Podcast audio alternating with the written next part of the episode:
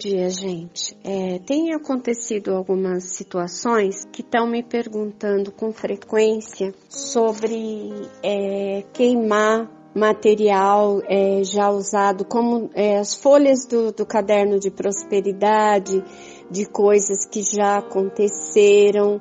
Então eu vou dizer para vocês que o ideal do, de, de folhas do que aconteceram no caderno de prosperidade é você riscar em cima com uma caneta vermelha, fazer um X e colocar gratidão. Picar bem pequenininho, se você quiser tirar a folha e jogar no lixo. Porque todos os papéis que tiverem os seus pedidos, os seus desejos e forem queimados, você está eliminando a força do que você pediu e do que você queria.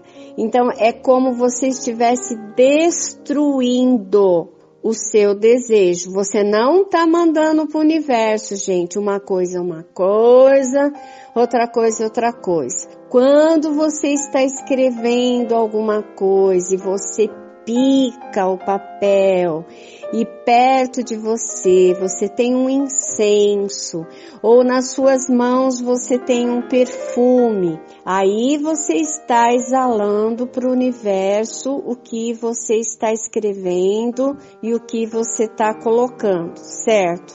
Mas para o caderno de prosperidade, tudo o que você for remover do caderno é ideal colocar um X com gratidão e picar o papel bem pequenininho agradecendo. Não queime. Se vai renovar o caderno, não queime. Pique agradecendo. Joga no lixo bem picadinho, agradecendo. Se forem situações de doença, que houve, tenha havido a cura e que tenha acontecido cura, aí sim eu vou dizer para vocês queimem o papel se for para um tratamento de cura, para que possa queimar as energias pesadas do, do, momento que aconteceu a cura ou da vibração de cura. Se vocês têm algum papelzinho, é uma caixinha que vocês coloquem os, os nomes das pessoas pelas quais vocês estão rezando ou enviando reiki, estas sim precisam ser queimadas. O ideal é que seja queimado, tá bom? Então lembre, se for papel de prosperidade, coisas que tenham o seu desejo, a sua vontade, coisas que você quer que aconteça ou até que já aconteceram, esses papéis não queimem, porque o papel guarda energia. Se você queimar, você está destruindo tudo ou a possibilidade de acontecer e a harmonia do que já aconteceu, tá bom?